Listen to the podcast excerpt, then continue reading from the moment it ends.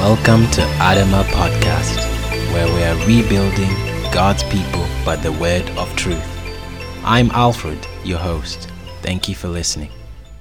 Today's theme is how to find a wife. I want to begin in Proverbs 18, verse 22.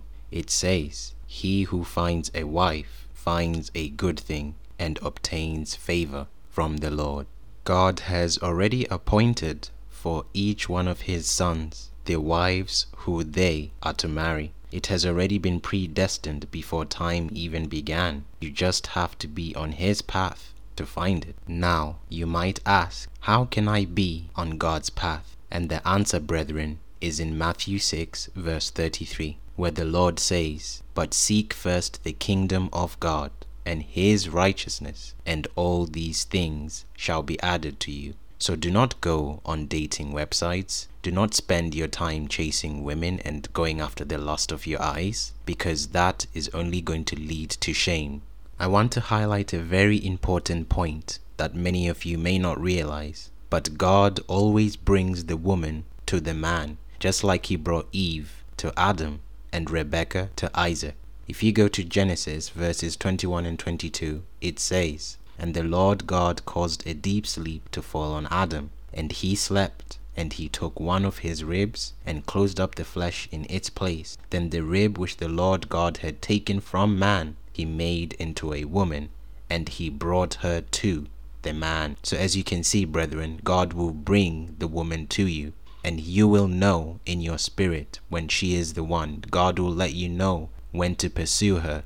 God will confirm it to you in a way that is unique to you. So do not go seeking prophetic words or seeking words about your spouse. Remain focused on what God has called you to do, and in due course, when you are ready, He will reveal who He has for you to marry. Now, I want to stress that there's nothing that Satan wants to attack more than a marriage that God has put together.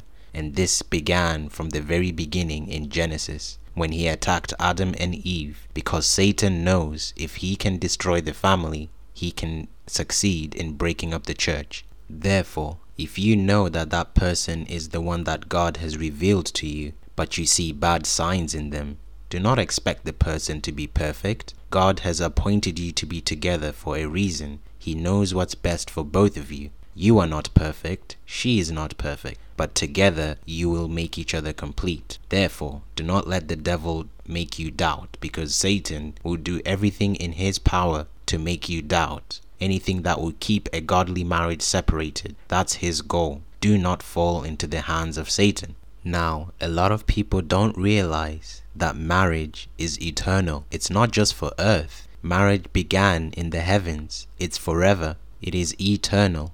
This is how God intended it to be from the very beginning. It says in Proverbs 12, verse 4 An excellent wife is the crown of her husband, but she who causes shame is like rottenness in his bones. And I want to remind you of the story of Esau, where he chose his own wives, and they were rottenness in his bones. For it is written, Jacob I loved, but Esau I hated. Now, I want to finish with a warning. Do not go chasing after women and letting your heart walk after the lust of your eyes. For it is written in Proverbs 22, verse 14 The mouth of an immoral woman is a deep pit, and he who is abhorred by the Lord will fall there. In other words, if God hates what you are doing, He is going to let you fall into the hands of an immoral woman, and you are going to suffer. All praise be to the living God who is and who was and who is to come. Amen.